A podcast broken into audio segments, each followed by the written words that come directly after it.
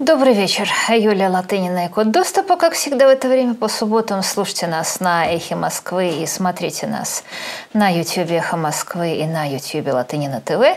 И не забывайте подписываться на тот и на другой. А НТВшки а, по жалобе ихней а, снесли вчера последнее видео Навального. А, ненадолго, правда, снесли. А, значит, жалоба состояла в том, что а, Навальный э, показал отрывок их собственного пропагандистского шоу, где какая-то тетка заламывает руки и говорит, что вот сейчас негодяи предлагают денег тем, кто сидит, да предлагают дать денег тем, кто сидит без работы. Это большевизм, говорит тетка. Ну да, вот Трамп и Джонсон, они, как известно, известные большевики. И понятно, что дело не в копирайте, э, потому что недолго, кстати, снесли, восстановили быстро, а в том, что у них паника – потому что просмотры обыкновенных программ а, или кусков программ даже Навального э, переваливают сейчас за 2 миллиона человек. Не расследований, а программ а они, скорее всего, перевалят или близко будут иметь цифры к тем, которые смотрели вот это вот НТВшное шоу. При этом понятно, что совершенно разное качество аудитории. Во-первых, с точки зрения возраста, а во-вторых, просто с точки зрения того, э, человек просто включил кнопку и фоном послушал, или человек выбрал на YouTube и послушал. А ведь, собственно, вот это вот удешевления официальной пропаганды многие из нас бы просто даже и не знали, что она говорит, если бы Навальный э, не повторял особо выдающиеся и дурно пахнущие куски соловьиного помета. Они тут вот у «Новой газеты» потребовали статью о курсантах-нахимовцев, которые заболели коронавирусом, а пока они репетировали парад заблокировать. При том, что уже там Министерство обороны подтвердило, да, заболели. Они слезли статью Милашина о Чечне, но это отдельная очень тяжелая тема, а потому что, конечно, у них паника, у них все разваливается, оказывается. У них менты людей вяжут как нарушителей карантина, у них давка была в метро, которой я вернусь. А у них Навальный показывает видео, в котором видно, как 9 часов стоят скорые в очереди, и это в Москве. И Москва – это еще не самый худший город, потому что Москва выделила больницы, а Москва имеет деньги – а Москва, Собянин с самого начала говорил, а, что действительно надвигается коронавирус и принимал меры, в то время как а, всякие э, федеральные идиоты, э, ковидиоты, э, рассказывали, что ничего такого, не серьезнее гриппа, это все, значит, американка мутит. А Москва а, селит а, врачей в националь, у Москвы кормят врачей Делос и Рапопорт, и все равно в Москве стоит очередь 9 часов. У меня вчера был стрим с Мишей Мирером, это мой хороший приятель, американский врач. А я говорю, слушай, э, и, кстати, он говорил, что у них есть огромное количество проблем, в том числе первое время не хватало масок, до сих пор не хватает тестов. Я говорю, у вас очередь 9 часов стоит где-нибудь в Нью-Йорке? Он говорит, нет, это невозможно. Как можно в 9 часов тяжело больного человека, если бы он не тяжело больной, он бы не поехал в больницу держать, он там умрет. А в этой штуке это могут быть решающие 9 часов. А вот э, я говорю с врачами. Федеральное медико-биологическое агентство, ему не хватает масок. Из кардиоцентра Чазовского тоже пишут, что врачи сбрасываются на маски, покупают на озоне. Опять же, это не исключение. В США тоже не хватает. Везде задница, везде э, странные решения. Ну, не везде, но во многих местах. А странные решения, может быть, нерациональные решения властей, может быть, нерациональные даже решения врачей, которые будут потом э, чесать э, репу и оглядываться и говорить, а как же мы такое натворили? И вот всех сначала лечили на ИВЛ, а теперь, значит, приходит а, известие, что, может быть, э, ИВЛ это как раз уничтожает последний шанс больного. Но вот все эту задницу честно признают. А у нас вместо того, чтобы честно сказать, что да, не хватает, министр здравоохранения Мурашко пишет донос в полицию на главу профсоюза Альянс врачей Анастасию Васильеву, в которой говорится, что врачам не хватает средств защиты. Слушайте, министр Мурашко, во время эпидемии это правда единственное, что вас заботит. А что больницы превращаются в кластеры инфекций, как в Италии, вас не заботят. Очередь 9 часов вас не заботит. У вас, вас не заботит то, что не хватает средств защиты. Вас заботит, что об этом сказала видео лидер независимого профсоюза. А, и, собственно, вот это главное, потому что, как я уже сказала, у всех задница – но вместо того, чтобы у нас, только у нас, вместо того, чтобы честно сказать, что у нас задница, а у нас начинается вранье и у нас начинается показуха. У нас начинается опрыскивание э, домов – в том же самом э, видео Навального прекрасно э, показано очень несколько смешных видео, как люди заходят в подъезд с этими опрыскивателями, опрыскивают одну ступеньку, второй человек их снимает, и они уходят, и, естественно, ничего не опрыснуто. Могу сразу успокоить обитателя дома, что от того, что опрыснута только одна ступенька, и на самом деле это был все фейк и показушество, ничего не изменилось, потому что, помните, мы еще присылали помощь Италии, и там были как раз эта дезинфекция. итальянцы сказали, что они прислали? 90% того, что прислали, абсолютно бесполезно. Особенно вот эта вот военная дезинфекция. И тогда туда приехали, как у нас гордо говорят, военные врачи. Ну, во всем мире а, с эпидемиями борются врачи, а у нас борются какие-то генерал-полковники, генерал-майоры. И, а, собственно, Зачем эта безумная программа дезинфекции? Да, вот итальянцы сказали, что она бесполезна. А вот в России она а, воплощена в жизнь, потому что надо на это тратить деньги, вместо того, чтобы тратить деньги на какие-то важные вещи.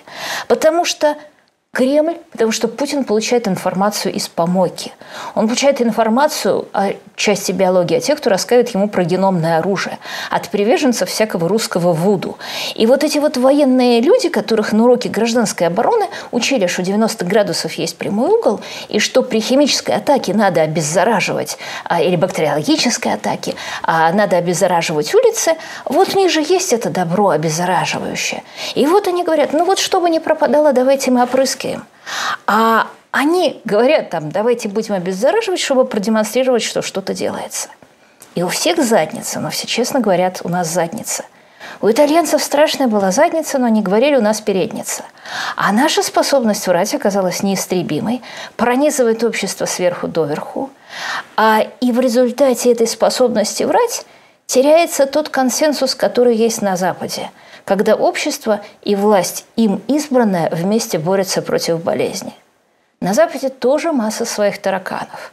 Вот последняя история, там собрали 50 миллионов фунтов в Великобритании для благотворительности, а, который называется NHS Charities Together, ну, ну благотворительность а, для национальной системы здравоохранения. И теперь выясняется, что во главе ее стоит дама, которая горит, как написано у нее в жизнеописании, социальными переменами и африканской философией убунту, что значит человечество. И оказывается, что вот эта миссия Убунту эти 50 миллионов, из этих 50 миллионов фунтов она не собирается ни копейки потратить на маски и халаты, которых не хватает британским медикам, потому что, видите ли, вот средства индивидуальной защиты должно выделять государство. Зато, значит, э, мисс Убунту собирается потратить эти деньги а, на Uh, they are resourcing those vital care partnerships around the hospital that enable patients to leave hospital quickly and safely. Я не могу это перевести с Ubuntu на человеческий. Они будут делать ресурс той жизненно необходимой партнерской помощи вокруг госпиталя, который позволит пациентам покинуть госпиталь быстро и безопасно. Это они вместо масок это будут делать. Но это одна конкретная дама. Это не транслируется в представление британского общества о том, что вот есть они власти, и есть мы общество. А в России это транслируется, конечно, происходит стремительная делегитимизация Путина на фоне того, как он самоустранился. Хотя под давлением общества под давлением тех денег, которые выделены в Москве бизнесу, Путин начинает немного раскошеливаться, но, правда, если посмотреть на программу помощи бизнесу, которую вот наконец заявил Путин, то выясняется, что мелкому и среднему бизнесу там совсем чуть-чуть, а все остальное, почти полтора триллиона рублей, это, конечно, вот тем государственным компаниям в итоге достанутся, которые управляются его друзьями. А, и, собственно, у них начинается паника, а, и они э, выпускают всех этих экспертов э, рассуждать, что вот нельзя давать людям деньги. Запомните, я Юль Латынина, я заядлый рыночник, я ультралибертарианец. Я объясняю, почему дают деньги людям на Западе, чтобы перезапустить экономику, чтобы у экономики был спрос, и, соответственно, после, чтобы людям было на что покупать те товары, которые будут производить. А почему не дает Кремль? Конечно, потому что для них релевантны только Ротенберги. Вот им будут давать. Я не знаю, вы заметили, но где-то тут в середине эпидемии, вернее, в начале эпидемии, еще пару недель назад, промелькнуло, просили отменить Платон. Вот тот самый Платон, который есть единственный в современном мире налог, который идет практически в частный карман, потому что первые несколько месяцев своего существования он вообще практически государство с него ничего не имело, а вместо этого 10 миллиардов в год имели э, структуры Ротенберговские. И нет, вот при этом чудовищном падении перевозок. Нет, Платон мы, конечно, не отменим как можно. И, собственно, на этом фоне единственный их вариант – это выключать тех, кто рассказывает правду, потому что, ну, смотрите, что происходит с программой Навального. Она же превратилась в полноценные недельные новости, которых нет в зомбоящике. И, собственно, я, конечно, перехожу с удивительной историей, которая случилась в московское метро. И вообще должна заметить, что, смотрите, вот во всем мире выбирают между плохим и очень плохим между массовой смертностью с одной стороны, которая возникает от отсутствия карантина, и между разорением бизнеса, безработицей, отчаянием, которое возникает при наличии карантина. Но начальник московского ГУВД Олег Баранов, он сумел найти третий путь. А именно, с одной стороны, карантин и соответствующие экономические потери, а с другой стороны, массовое скопление народа и соответствующая массовая смертность. Я имею в виду, конечно, давку в московском метро. И вообще хочу заметить, что у нас теперь есть поправки в а, законодательство о том, что за нарушение правил карантина, поведшая смерть людей, можно получить до 7 лет лишения свободы. И в общем в связи с этим я привлю, привлечь к уголовной ответственности, прошу тех, которые организовали а, эту чудовищную давку 15 апреля на входе в метро, которая заведомо повлечет за собой смерть людей – мы увидим через две недели в Москве всплеск заболевания. То есть всех тут рассадили по домам, всем сказали не выходить, потом сами же менты, а, то есть одни репетируют парад, кстати, та же статья и тот же срок, э, когда нахимовцы заболели – а другие э, устраивают толкучку. Кстати, кроме вот этой новой статьи про коронавирус, есть статьи, которых никто не обменял, которые называются «Служебная халатность и непреднамеренное убийство». И я напоминаю, что случилось. С 15 апреля э, люди передвигаться должны по Москве с пропусками, и в светлую чью-то милицейскую голову, мы чуть подальше поговорим чью, пришла мысль, которая является живой иллюстрацией к анекдоту о том, сколько нужно милиционеров, чтобы вернуть лампочку. Ну, как известно, согласно этому анекдоту, милиционеров нужно пять, потому что один милиционер стоит на табуретке и держит лампочку, а четыре ходят вокруг. Собственно, вот у них была вполне разумная задача, учитывая э, то, что действительно огромное количество россиян и огромное количество москвичей куда-то поедут, наплевав на эти самые пропуска, зная наш народ, в этом трудно сомневаться.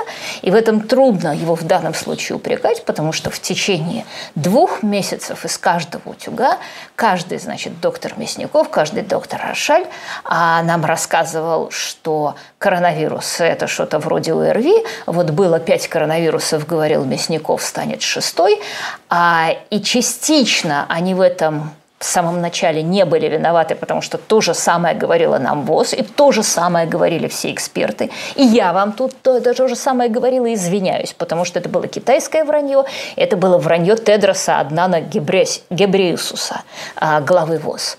Но вот начиная с того момента, когда стало ясно, что в Италии задница, ваша покорная слуга и, естественно, все на Западе перестали это говорить. А наши это продолжали говорить из каждого утюга – а и у нас, в принципе, развивалось по белорусскому сценарию, что типа нас это не касается, у нас тут вот есть Путин, который из лечения э, мановением глаз э, наш стерх останавливает коронавирус.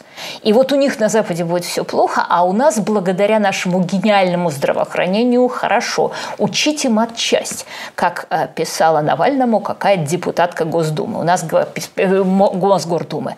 Она говорила, у нас самая лучшая медицина в мире.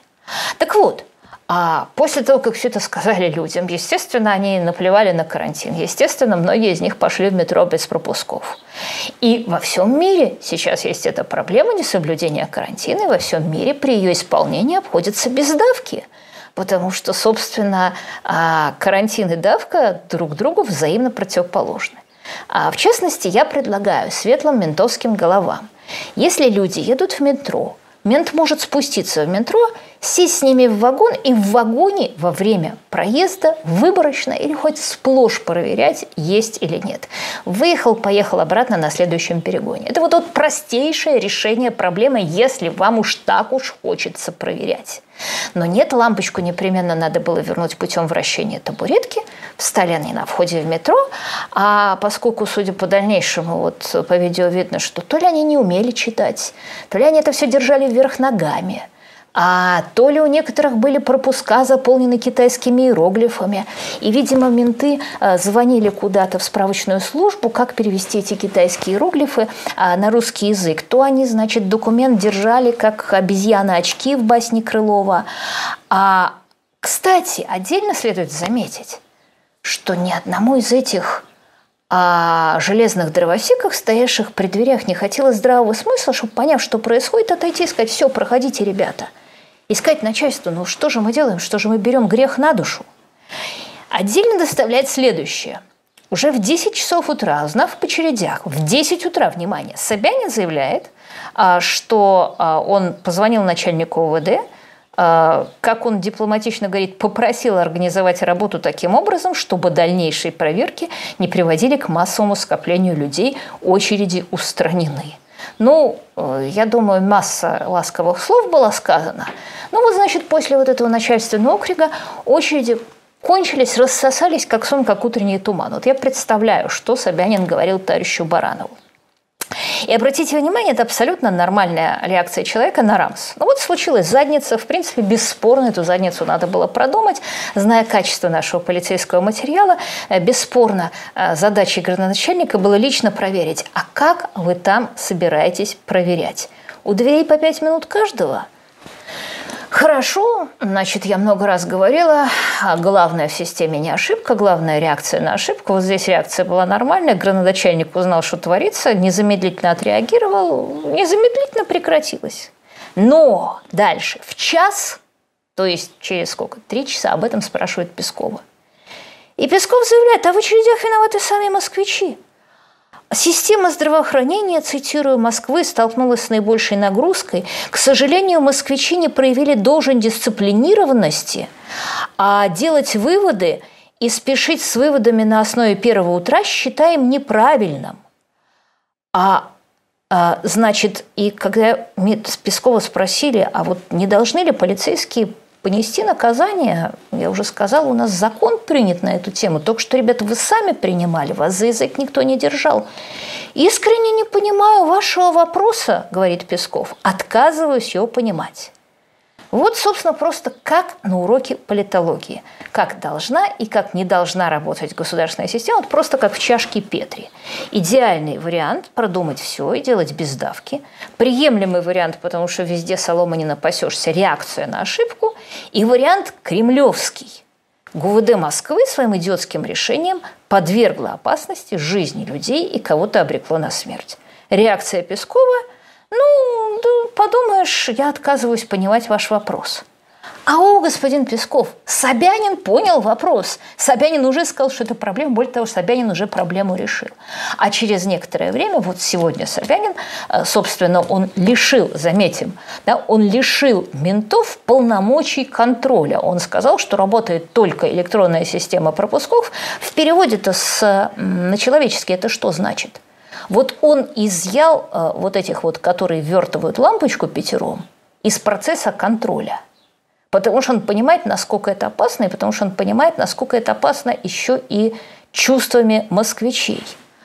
А да, но значит, с точки зрения Пескова проблемы нету. То есть, если бы у нас Песков был городначальником, то мы бы до сих пор стояли в этих очередях. И э, я напоминаю, еще настаиваю, вот тот человек, который подписал вот этот приказ, должен быть немедленно уволен, потому что понятно, что это был приказ, они же там раньше, э, э, они же там не все спонтанно встали при дверях. А потому что, извините, вот э, я смотрю, что происходит. В Австралии, в Перте, э, некий Джонатан Дэвид сидел в карантине, вылез через пожарную лестницу в отеле, пошел гулять в город. Получил 6 месяцев, 2 недели в тюрьмы. Мэтью Эдам Стефан – тоже в Австралии, прилетел из Иордании, поймали вне карантина, влепили штраф 1000 австралийских долларов. Через час поймали в другом месте, поволокли в суд. Чувак может получить до года. Дело осложняется тем, что он, судя по всему, ушел искать дурь, потому что он был в не очень меняемом состоянии. В Кении, в Найроби, Святой отец Ричард Аниянга Адуор две недели болел коронавирусом, выздоровел. На пороге госпиталя его встретили копы с наручниками, а потому что до того, как заболеть, а он нарушал а, карантин, он, значит, вернулся с, вместо того, чтобы изолироваться, он поехал по селам окормлять паству. Ну вот сложно сказать, насколько он ее окормил, но, значит, ждет он приговора сейчас – Аж под залог его выпустили в 650 тысяч местных кенийских тугриков. Извините, не знаю, сколько это будет в долларов. На Кипре епископ Морфу а, праздновал, значит, пасхальную службу, а, какую-то предпасхальную, у него в церкви столпилось там 40 человек, решается вопрос о возбуждении уголовного дела. В Индии там есть радикальная исламская секта Тавлихи Джамат. У нее есть руководитель Мухаммед Сад Кандхалви. 13-15 а марта собралось к нему 8 тысяч человек. В результате из полутора тысяч кейсов делийского коронавируса тысяча с лишним а это вот эти прекрасные люди, которые собрались к этому джамаату. И обвиняют сейчас, кстати, когда их позвали тестироваться, они еще драться принялись. Так вот, обвиняют сейчас лидера этой секты в пред... непреднамеренном убийстве в Индии. Слушайте, но это в Индии, а это там в Австралии. А то, что сделала московская ГУВД, его начальник Баранов, это гораздо серьезнее. Это не кенийский батюшка поехал охормлять паству, это в 14-миллионном городе случился вот такой затык. И а, только такими, и естественно, когда нам говорят, знаете, вот там кого-то поймали а, менты и потащили в кутузку вместо того, чтобы выписать штраф.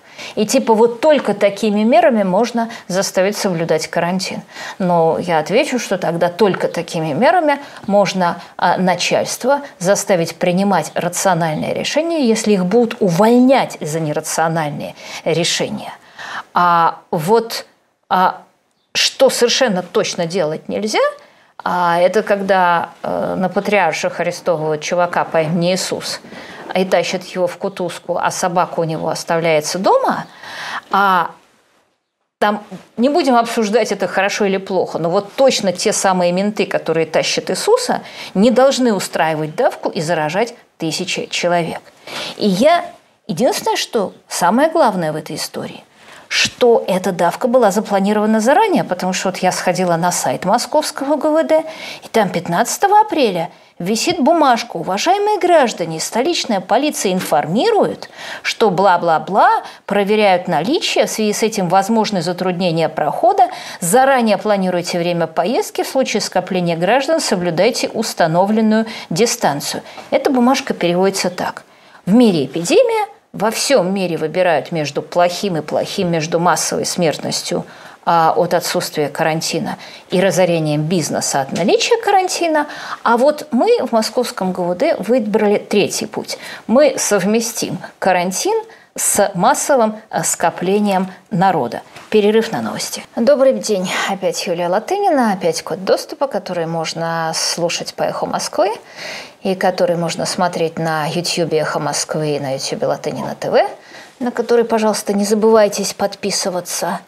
Я говорила в первой части программы о том, что если вы наказываете за нарушение карантина простого обывателя – то также надо наказывать за приказ, нарушающий карантин, например, за давку в московском метро начальника, который подписал этот приказ, иначе карантина не будет. Еще одна важнейшая для меня и как журналиста, и как для обозревателя «Новой газеты» тема – это история со статьей Елены Милашиной, которая сейчас снята из новой по требованию властей, и реакции на нее Рамзана Кадырова – который а, сказал остановить этих нелюдей, которые пишут. А если вы хотите, чтобы мы, я чуть-чуть сокращенно цитирую, если вы хотите, чтобы мы совершили преступление и стали преступниками, то так и скажите. Один возьмет на себя этот груз ответственности и понесет по закону наказание, посидит в тюрьме и выйдет. Что выглядит как публичный вопрос к Кремлю, ребята, а можно с ней как с Немцовым? Один возьмет на себя этот груз, посидит в тюрьме и выйдет. Напомню, что, собственно, что в статье Милашиной рассказывалось, что в Чечне умер 80-летний религиозный авторитет Гараев из Новых Атагов. Умер он, судя по всему, возможно, от коронавируса, которым он заразился от паломника. Его сыновья тоже заболели. И эти абсолютно безответственные люди организуют массовые похороны, ну, то есть делают вот то же самое, за что сейчас власти Индии уголовно преследуют а, вот этого Кандхалви. А, и а, так мало того, после этого еще больной сын, вместо того, чтобы ехать в больницу, выделенную в Чечне под коронавирус, едет в обычную поликлинику. Конечно, эта семейка круглая ковидиот, и во многих странах они были бы привлечены к ответственности. И в целом, в общем, а, смысл статьи заключался в том, что, мол, эти люди не обращались в больницу из страха перед Кадыровым. Потому что тот сказал, что люди, которые заболели коронавирусом, приравнены к террористам. Там под заголовок статьи, заголовок, когда в Чечне зараженных приравняли к террористам, жители республики начали скрывать свою болезнь и умирать дома. Я из описания ситуации, из того, что написала Милашина, такого вывода не сделала. Мне кажется, что эти люди не обращались в больницу из-за дикой безответственности, а, совершенно той же безответственности, которая вот сейчас на Пасху приведет к тому, что в регионах а, люди побегут в церковь и будут там держать свечки, лизать, заражаться и умирать. А я этот вывод делаю из того, что, ну, странно, типа они побоялись Кадырова обращаться к врачам, но не побоялись Кадырова собрать несколько сот человек на поминки. И Кадыров действительно говорил, что считает террористами, но только не тех, кто болеет, а тех, кто безответственно игнорирует карантин. Так что, с моей точки зрения, основной тезис этой статьи ошибочный. С моей точки зрения, также вопрос о том, как именно, что было написано в статье, какие там были расставлены запятые, это перестает иметь какое-либо значение после того, как в ответ на любую самую неверную статью вместо ответа «Вы ошиблись тут, тут, тут и тут» следует реакция, цитирую, «Если вы хотите, чтобы мы совершили преступление, один возьмет на себя этот груз ответственности». Я надеюсь, что это жуткая история, а, которая, ну, для меня самое главное самое страшное, что произошло, самое опасное, что произошло на неделе, а, будет исчерпано тем, что вот какой-нибудь чеченский чиновник напишет возражение, в котором будет указано, что, собственно, а. Поведение Гараевых было обусловлено не страхом перед Кадыровым, а редкой безответственностью. И б. Собственно, тех, кто проявляет такую безответственность, а не тех, кто болеет, президент Чечни и обещал приравнивать к террористам, что, согласитесь, серьезная разница. Я очень надеюсь, а я прошу меня услышать и Кремль, и Чечню, что а на этом точка будет поставлена. Но вернемся из Чечни в Россию. И, собственно, вот Я начну с письма. Вот я тут э, периодически мне Альянс врачей пересылает письма разные. И вот я два из них хочу а, прочесть. А, одно из них э, происходит в городе Александров, это Владимирская область, это 100 километров от Москвы. Человек приехал с заработков в Москву, у него поднялась температура, а люди звонят в скорую, э, цитирую, на что нам сказали, идите в поликлинику. Ответ, как же я могу пойти, я заражу от остальных. Ответ, все ходят, и вы идите. А, ну, с 15-й попытки эти люди дозваниваются в поликлинику, а, говорят сидеть дома и ждать врача. А врач говорит, что к вам приедут сдать, сделать анализ, а дальше идет прекрасная история. Перед сдачей анализа нельзя кушать, пить и чистить зубы 2-4 часа. Соответственно, в 8 часов утра на следующий день муж просыпается, ждет анализ. В пол одиннадцатого эти люди звонят в поликлинику, им говорят, сидите ждать в течение дня, потому что типа нам 40 человек надо проверить. 16.30. Бедный мужик, а он же больной, он не ел. Звонит снова. Там на него орут. Что вы звоните, вам все равно никуда не надо уходить, сидите дома. Ответ, ну мы никуда и не собираемся, просто перед анализами нельзя кушать, человек уже больной, а сутки не ел, ор, вот и сидите дальше. Естественно, никто не приехал, и автор письма, город Александров, просто полагает, а, что а, этих тестов на самом деле у, у них нету. И вместо того, чтобы честно сказать, что у вас нет тестов, им отвечают, цитирую дословно, на что нам ответили, сидите и ждите в течение недели.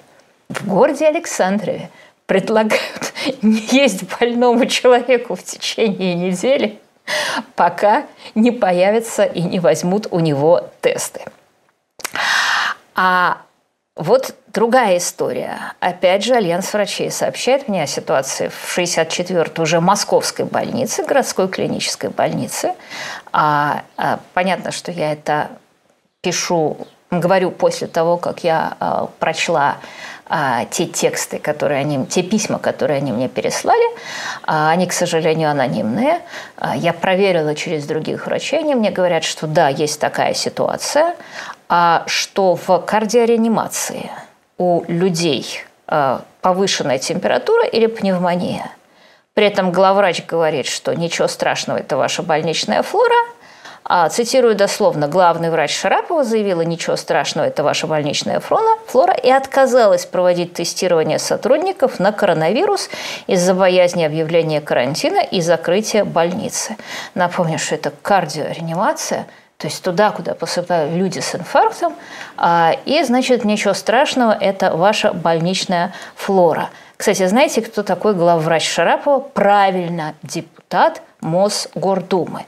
Это далеко не единственный случай в Москве, просто этот а, я проверяла, хотя, естественно, я цитирую а, то письмо, которое присылал Альянс врачей.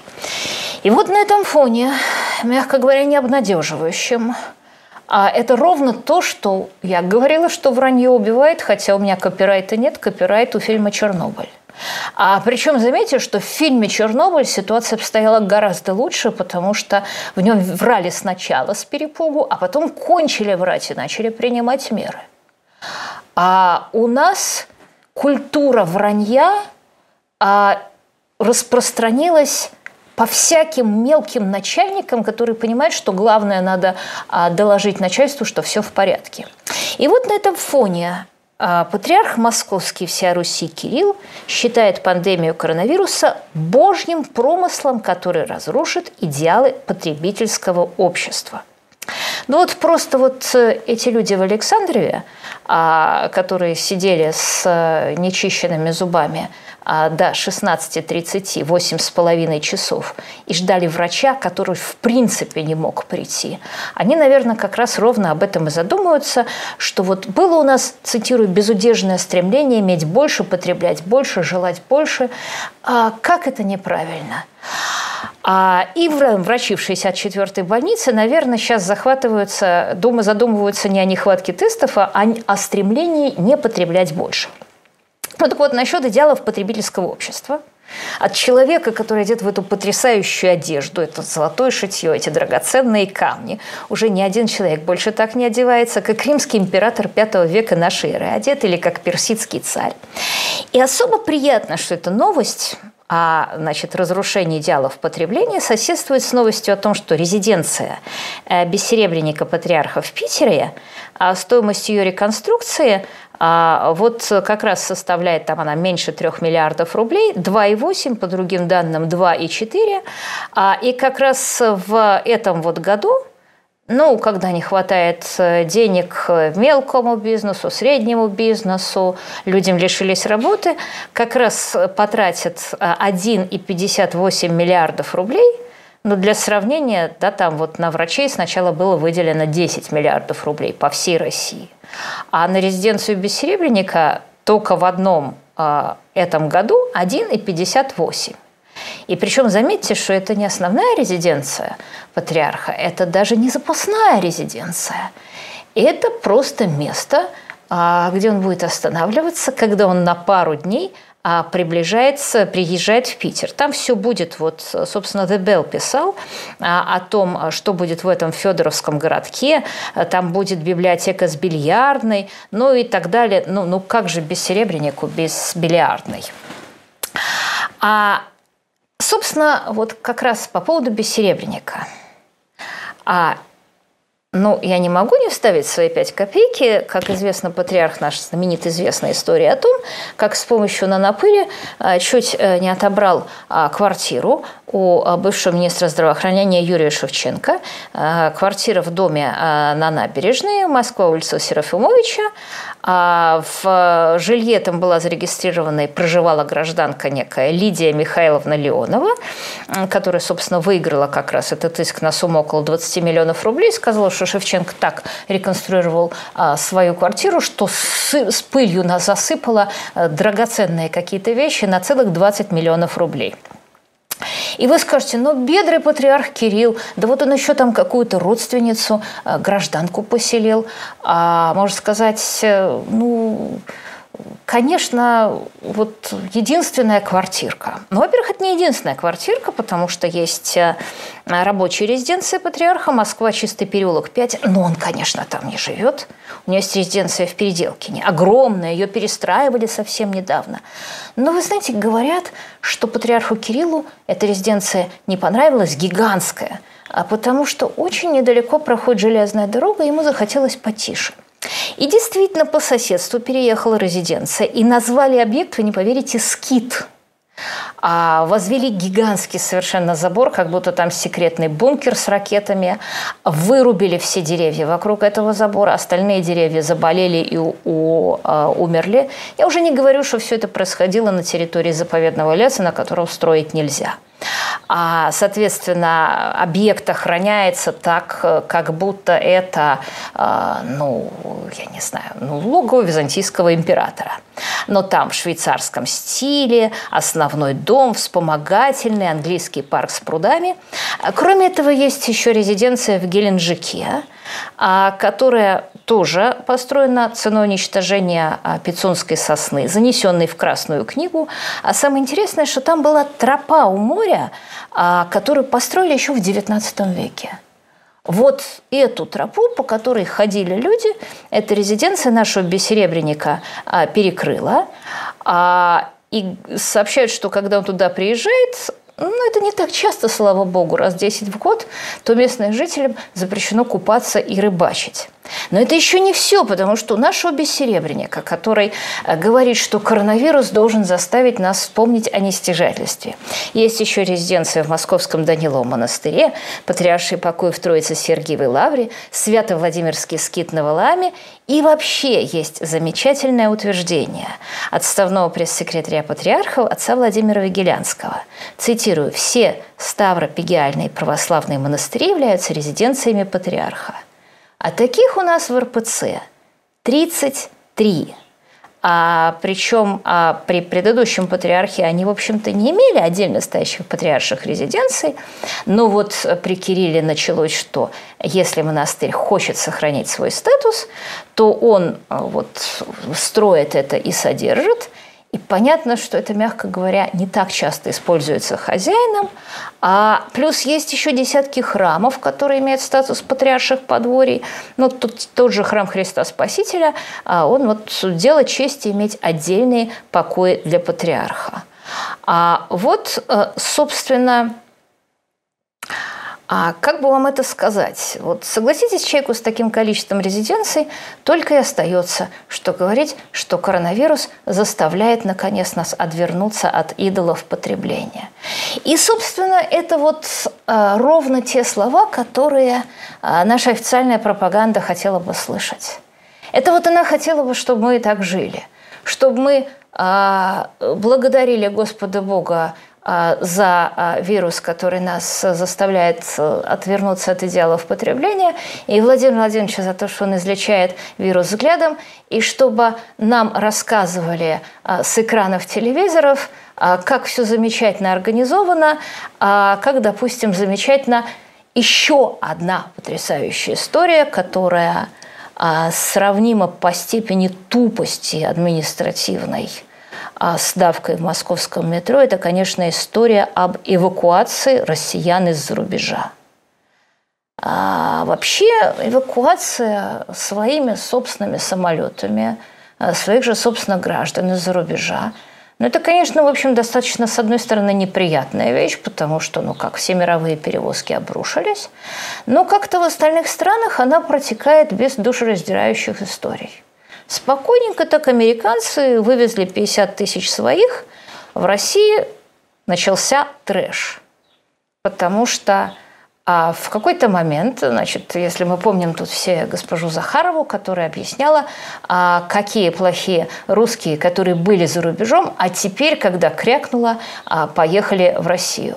Но, как я уже сказала, я не думаю, что большое количество россиян, которые перманентно находились за рубежом и что-то хоть за рубежом имели, а решили по случаю, по, по, по случаю эпидемии переместиться в Россию – ну, действительно, такие были.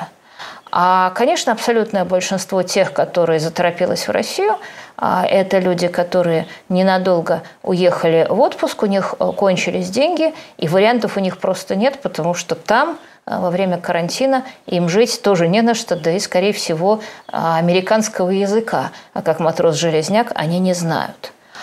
А, и дальше, ну, казалось бы, ну, поручите это Ираф, вот к вопросу да, о том, как устроены административные катастрофы. Ну хорошо, ребята, вы прекратили все частные полеты, вы будете разорять частные компании типа S7. Ну хорошо, поручите это своему государственному аэрофлоту, и пусть он за это отвечает. Или там поручите это МИДу, потому что действительно есть консульство и посольство во всех странах, пусть они за это отвечают. Дальше, значит, это действительно сначала на некоторое время поручает МИДу.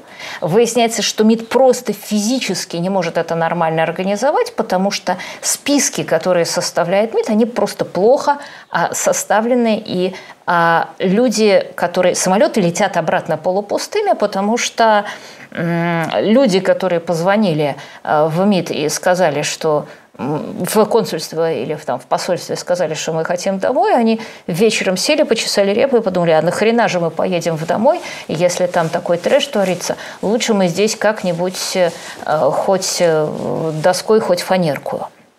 Значит, Дальше у нас есть штаб по предотвращению вируса, который у них там много штабов, один из них возглавляет Голикова, и в какой-то момент этот штаб во главе с Голиковой говорит, стоп, запрещаем эвакуацию, потому что эвакуируемые везут вирус.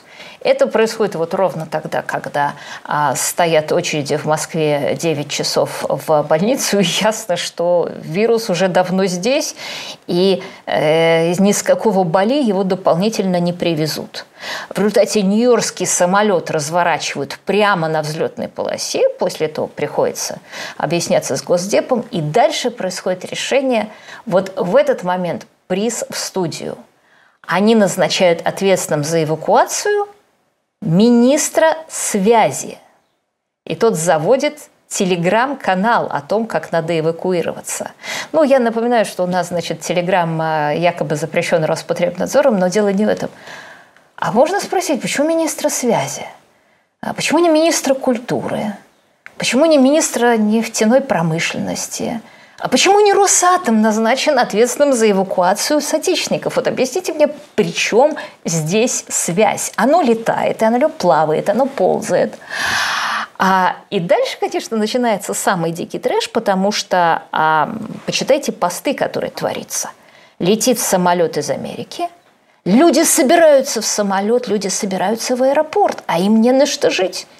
А, и тут в самый последний момент и говорят, а иногородние, те, кто не из Москвы, не поедут. Ребят, ну в Москве стоит куча пустых пансионатов. Если вы организуете эвакуацию – ну, неважно, там, вы министр связи или кто за это отвечает. Если вы организуете эвакуацию, будьте добры организовать и карантин. Что это за фантастическая история? А у нас там вас некуда селить. Сколько некуда селить? Сколько людей этим самолетом прилетает? Их не так уж много прилетает за день, чтобы их нельзя было разместить в подмосковном санатории на 14 дней карантина. Почитайте пост, как проходила эвакуация в Бали, когда человеку за пять с половиной часов до эваку... самолета пришла смс -ка. Представляете, что такое пять с половиной часов – Значит, он успел сдать э, байк, он успел сдать дом, а он успел приехать в аэропорт, и тут обнаружилось, что стоит единственное, что стоит несколько стоек, много стоек, за одной из которых скучает представитель аэрофлота, регистрирующий на рейс, вот эти девочки, и стоит огромная очередь людей а, к какому-то чиновнику, который проверяет людей на наличие их в списках, и, во-первых, половина людей не оказалась в списках – и половина членов семьи не оказывается в списках. Вот вы полетите, а ваша жена нет. И после того, как они отстояли эту огромную очередь, они стоят другую огромную очередь, если у вас не было билета на Аэрофлот, купите его за 400 долларов. Ребят, обращаясь к министру связи, там, он же министр нефти, он же министр плавания и ползания, он же министр физкультуры. А нельзя это как-то по-другому организовать? Потому что, э, слушайте, помните фильм «Экипаж»? Когда там вот вы, вы, так сказать, в самолет грузили всех – и какая-то жама, дама возмущалась, а что этот самолет куда летит? А Москву? Ne Москву, не хочу я в Москву, зачем мне в Москву? Слушайте, если это эвакуация, то грузите всех, а у кого есть паспорт. И потом уже в полете вот точно та же, вот это же на самом деле абсолютно та же самая история, как с московским метро. А можно всех людей, которые хотят улететь, погрузить в самолет – и там уже в самолете их оформлять, потому что вы не представляете там, чем дело кончилось. Там самолет улетел ровно по расписанию, а то, что люди отстояли очередь три часа. И проблема была в том человеке, который там э, копошащими, черепашьими методами копошился, а это оказалась проблема тех, кто стоял в очереди.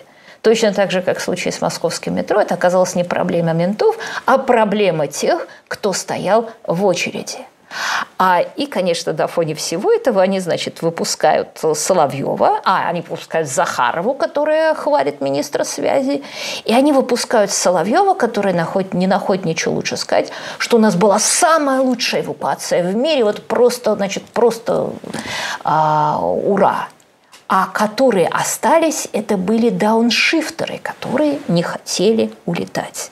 Еще раз, я бы даже не сразу обратила внимание на этот сюр, на эту полную административную беспомощность. А, вот еще прекрасная история, которую рассказывал Пархоменко на прошлой неделе, что в самолет э, Аэрофлота полетел в Нью-Йорк, а, и никого обратно не, завел, не, не увез.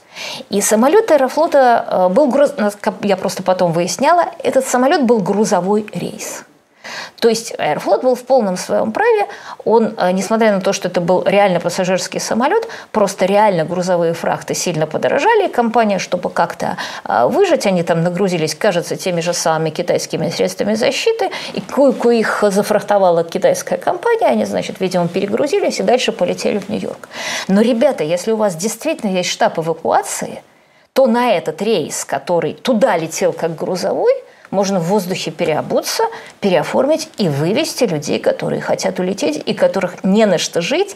И самая вишенка на торте, которые сейчас в результате этой неразберихи в штабе потеряют свои визы, потому что они нарушают американский визовой режим, и им никто там это дело не продлит. И они окажутся в черных списках. И опять будут виноваты жертвы, как всегда в России. Но а по телевизору Соловьев говорит, как все офигительно было организовано. И, собственно, я завершаю на этом радиопрограмму, а, хотя я продолжу программу на YouTube а, как их Москвы, так и Латынина ТВ. Так что не забывайте подписываться на то и на другое. И последнее, что я хочу сказать по радио, а, это, конечно, капитальная проблема, которая выяснилась в России, даже точнее в Москве, потому что Москва пионерский регион после введения пропусков – а, это увеличившееся резко милицейское насилие а, против того, что может, тех, кого можно назвать незлостными нарушителями режима. Потому что, конечно, выяснилось, что с точки зрения а, наших ментов это не карантин для людей, а это люди для ментов. И впервые это стало ясно не тем, кто выходит на болотную участвовать в демонстрациях, а это стало ясно человеку, а, который вышел погулять с ребенком и женой к дому. И вдруг его на глазах ребенка стали заламывать руки, нарушая тем самым карантин и увеличивая тем самым возможность его а, заболевания. Хотя можно было выписать просто штраф. А, и понятно, а, как с этим Собянин а, пытается бороться, потому что я думаю, что он понимает масштаб проблемы и качество человеческого материала в ментовке. Он с этим собирается бороться всеобщей цифровизацией, исключая мента из процесса. И дальше у него возникает гигантская проблема, потому что процесса можно исключить мента. А вот особенности российского государства из этого процесса исключить нельзя – и есть у Собянина вот эта гигантская система цифровизации, где установлены камеры а, на всех домах а, московских, а, и где эти камеры подключены к системе умного слежения, которая распознает человека и может сказать, что вот там в 10 утра он был в хороших мневниках метро. Если отвлекаться от э, российских реалий, то, в принципе, в этой системе всеобщей цифровизации нет ничего страшного, э, потому что, ну, а чем человеку мешает э, что где-то на сервере лежит информация о том, что он был в хороших дневниках. Наоборот, если ему, скажем, скажут, ты вот, мы считаем, что ты человека грабил в это время на Остоженке. А он скажет, да нет, я в это время был в хороших дневниках, поднимите свои камеры. И это даст ему алиби. Но, как мы знаем прекрасно, а, ничего не верно самого по себе, а все смотря по обстоятельствам, как все время сказал Макиавелли. И в этой системе есть две прекрасные вещи. А, во-первых, эти камеры не затрагивают те дома, которые являются местом жительства властей, элиты, э, правительства, московской мэрии и так далее, и так далее. Понятно, что у них есть какие-то там свои камеры, но суть в том, что эти камеры не объединены с внешними. И понятно почему. Потому что в условиях абсолютных коррумпированности тех же самых ментов все это можно купить, если не за тысячу рублей, ну так за пять тысяч. И любой человек, который замышляет преступление, а, является прекрасным потребителем всего этого дела. И, соответственно, тем самым люди, которые все это организовывают, в том числе и московские власти – они расписываются в своем понимании того, что система коррумпирована и устроена таким образом, что это окажется на рынке, окажется доступным уголовникам. И получается, что себя они исключают из этой системы, а для простых людей они говорят, что, знаете, ребята, это очень хорошая система, она нам, властям, очень сильно поможет. Вот всякое время кризиса, оно э, обнажает недостатки системы, и недостатки неустранимые а той системы тотального непрофессионализма и тотального вранья, которые построены а, в России за последние 20 лет, а коронавирус все больше и больше обнажает. И, конечно, все, что остается, это вот НТВшникам жаловаться в YouTube, что Навальный там использовал их видео, и давайте, пожалуйста, запретим то, запретим это, а, и министру здравоохранения а, просить возбудить, проверить, а, проверить лидера Альянса врачей, которая нагло врет, что в больницах не хватает масок. И вот тут мы возвращаемся к тому, о чем я уже говорила, потому что в Европе тоже много глупостей делается. Но они не приводят к отторжению общества от государства. Вот тут было сообщение о британском ветеране, а, которому 99 лет, которого зовут Том Мур – А, и он уже совсем ходит вот на вот этих самых ходунках с колесиками еле-еле. А, и он, чтобы собрать деньги для британской системы здравоохранения, прошел сто раз э, вокруг собственного дома, и он планировал собрать э, всего тысячу фунтов, а собрал в итоге 17 миллионов. И когда он завершал э, вот это вот свое хождение на ходунках, там уже выстроился почетный возле него экскорт, а, и соответственно, английское правительство, а, представитель а, Бориса Джонсона, потому что сам Борис Джонсон отдыхает, сказал, мы ценим, это вообще офигительная вещь. И когда я следила за этой эпопеей капитана Томаса Мура, я подумала, что это ведь невозможно в России. Ну, потому что для начала Томаса Мура русского, который а, будет собирать э, деньги а, для системы здравоохранения, вызовут в прокуратуру со словами «Вы что, хотите сказать, что у нас нет масок?» а СМЭ история министра здравоохранения Мурашко, который ровно в это время у нас пишет э, доносы на тех, кто говорит, что нет масок. После этого, естественно, Томаса Мура отодвинут, потом подумают, что нет, идея хорошая, назначат кого-нибудь фейкового ветерана из ядра, потом ему никто, естественно, не будет перечислять денег, из благотворителей. А, поэтому нагнут какой-нибудь бизнес, чтобы перечислили. Потом эти деньги украдут и купят на них там Мерседес начальнику фонда, который будет распоряжаться этими деньгами. А вот мы видим, что в ситуации, а критической ситуации нарушен базовый контракт власти и общества. А и мы видим, что менты вместо того, чтобы охранять людей и помогать им соблюдать карантин и бороться с вирусом, ну, слушайте, ну, вот этот постовой, который привык вымогать взятки и крышевать проституток, вдруг исполнилась его мечта. Все люди, вышедшие на улицу, оказались приравнены к проституткам и наркоторговцам. И мы, конечно, будем видеть сейчас липовые справки, мы будем видеть липовые пропуска, липовые взятки. И, собственно, откуда эта цифровизация? Как я уже сказала, это вот отсечение этих липовых пропусков и липовых э, взяток. И, собственно, как раз возвращаясь к мировым новостям, а знаете, что удивительное выяснилось во время этой эпидемии – Выяснилось, что есть люди, которые называются ученые и врачи, есть люди, которые называются эксперты. А ученые и врачи – это, собственно, те люди, которые лечат, исследуют, может быть, совершают ошибки, а пытаются лечить плаквенилом, пытаются лечить лемсидивиром. Есть эксперты, которые говорят, а у вас нет двойных слепых рандомизированных испытаний плаквенила. Ну, ребята, да, нету. А если ждать три года, пока они появятся, то, извините, больной не будет ждать. Больной умрет.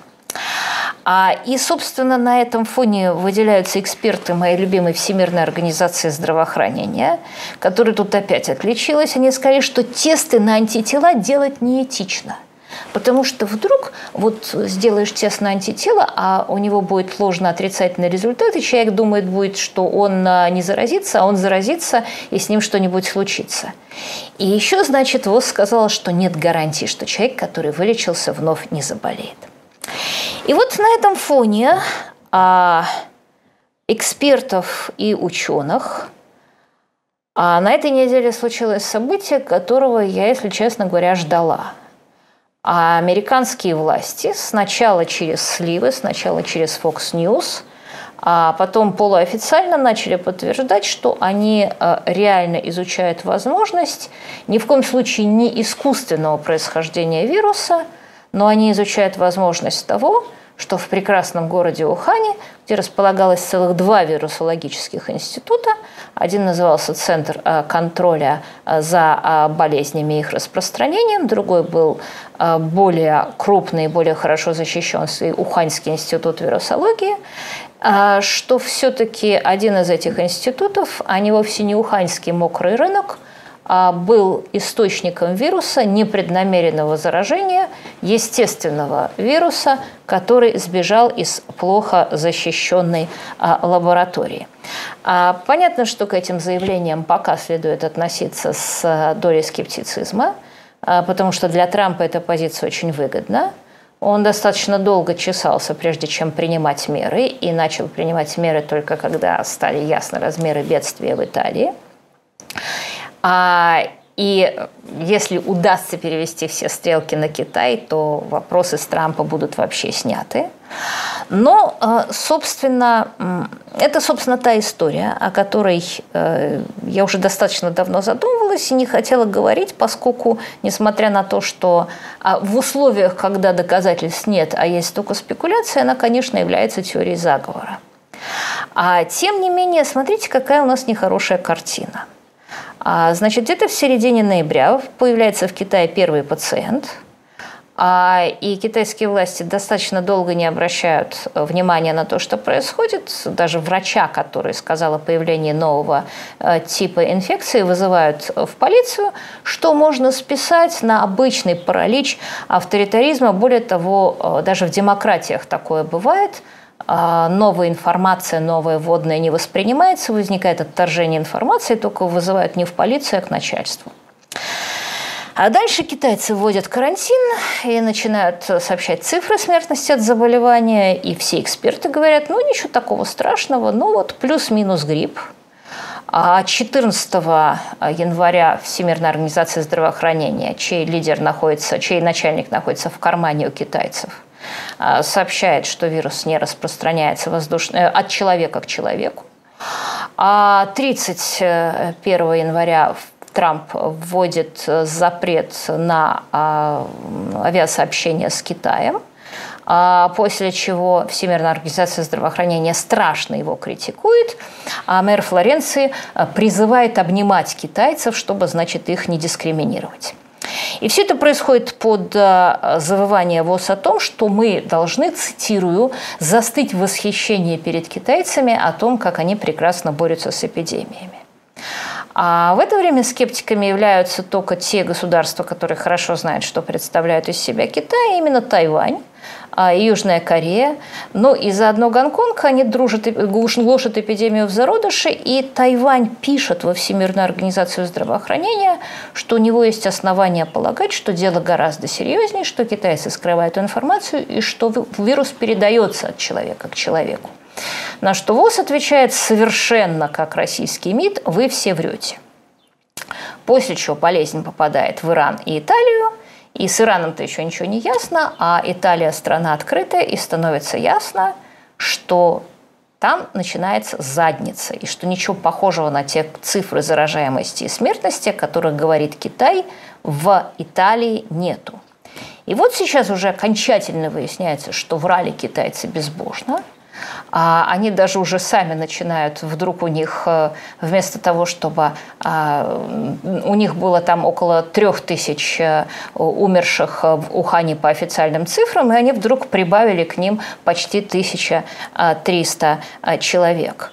А, и, конечно, вот это вот вранье, собственно, и отвечает за нынешнее бедственное положение мира, потому что я вот могу процитировать доктора Дебору Брикс, а это та женщина, которая в Белом доме, собственно, и занимается коронавирусом, а она 31 марта сказала, что а, когда а, ее команда смотрела на китайскую статистику, но они предполагали, что это будет что-то вроде САРСа, и что только когда началась Италия и Испания, Брикс и ее команда поняли, поняли что будет абсолютная катастрофа. И э, вот на фоне этого китайского поведения бегала масса конспирологических теорий, которые особенно нравились э, российским нашим э, деятелям телевизионным, о том, что все это было сделано в Америке, все это было сделано на Луне, все это было сделано на Сатурне. А, и а, понятно, что а, все эти теории не стоили ни гроша, потому что вирус – это вирус естественного происхождения.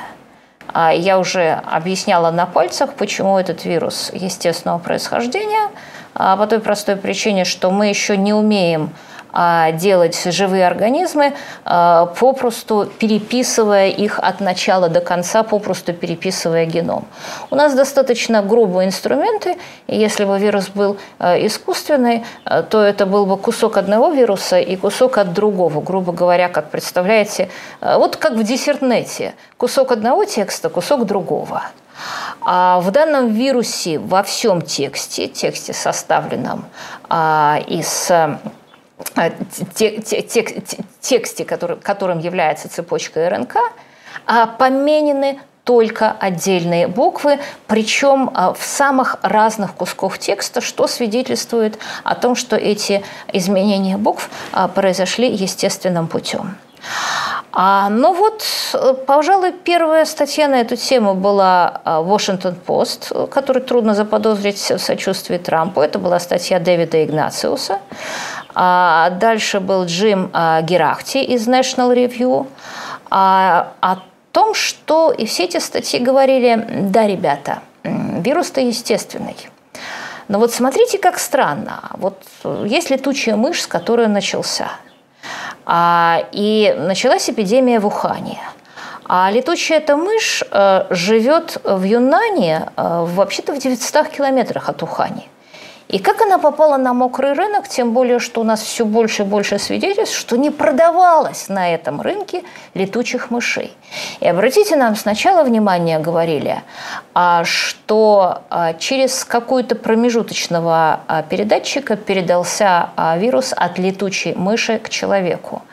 А теперь куда-то это, естественно, исключало бы то, что эта штука сбежала из лаборатории, которой она изучалась.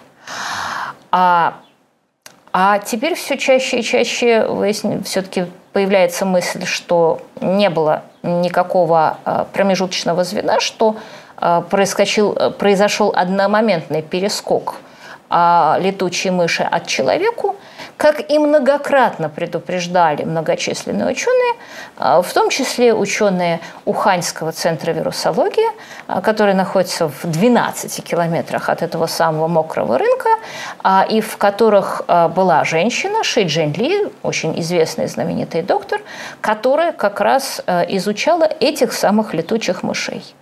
И уже она еще в 17 году предупреждала, что в настоящий момент у этих летучих мышей имеется полный, у вируса этих летучих мышей имеется полный набор мутаций, позволяющих им перескочить э, человека, и на, на, на человека. И вот что появлялось, и вот что обращали внимание, а, в частности, что вот тот самый Вуханский институт вирусологии, который изучает этих летучих мышей, 18 а, ноября запустил обращение, что ему нужны ученые, которые э, будут э, изучать, цитирую, отношения между коронавирусом и летучими мышами. 24 декабря он также запустил вторую вакансию. Это были вот те самые работы Ши Джин Ли. И обращали внимание, я бы сказала так, полуконспирологи о существовании, вернее, некие девушки Хуань Ян Лин, которая была э, там исследователем. А, и по сети бродили слухи, что это был пациент нулевой, и что а, Хуань Ян мертва. И действительно есть такая девушка в Институте вирусологии, вернее, была. А есть ее аккаунт, который потом потерли, когда начались эти слухи. А, и есть сам Вуханьский институт вирусологии, который отрицает, что нулевой пациент э, был из числа их сотрудников, а, и официально отрицает, что э, этим человеком была Хуань Янлин, а и говорит, что она была студенткой 2015 года в институте, потом покинула провинцию в прекрасном здоровье. Она действительно не публиковалась после 2015 года. Возникает вопрос, если она в прекрасном здоровье, почему бы ее не предъявить?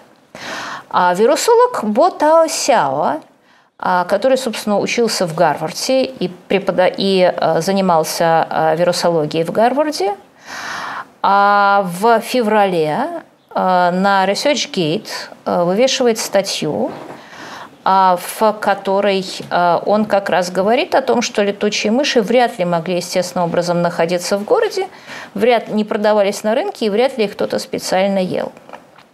Как раз Ботао Сяо отмечает, что эти летучие мыши жили в Юнане или в Джэцзяне, соответственно, очень далеко от рынка, а, в общем-то, обычно обитают они в пещерах. А, как-то очень им далеко до рынка, естественно, долететь. А Ботаусё предложил, предположил, что летучая мышь э, утекла из одной из лабораторий, а, и напоминал как раз, э, что в 300 метрах от рынка, точнее 280 метрах от рынка, находится менее защищенная лаборатория более низкого уровня, а вот как раз э, центр контроля над болезнями, а, и в 12 километрах находится Вуханский институт вирусологии. А затем этот китайский исследователь отзывает свою работу – а, но при этом а, все начинают обсуждать другую историю, а, историю вирусолога, которого зовут э, э, Тиан Джинхуа, который как раз работает в менее защищенном центре для контроля над болезнями, который а, неоднократно о нем снимали, как он заходил в эти пещеры, а, как э, мыши на него мочились, как мыши кусали его, а, как он самоизолировался после работы с этими мышами. И, собственно, что плохо в этой теории, которую мы пока слышим? Ну, первое из них очевидное заключается в том, что вирус не мог утечь одновременно из обеих лабораторий, либо он утек из Центра по предотвращению а, болезней, либо из Уханьского вирологического института. И вторая вещь, собственно, заключается в том, что такие вещи должны расследовать не журналисты, это вопрос разведки. И я все время ждала, что по этому поводу начнет говорить разведка США официальные лица.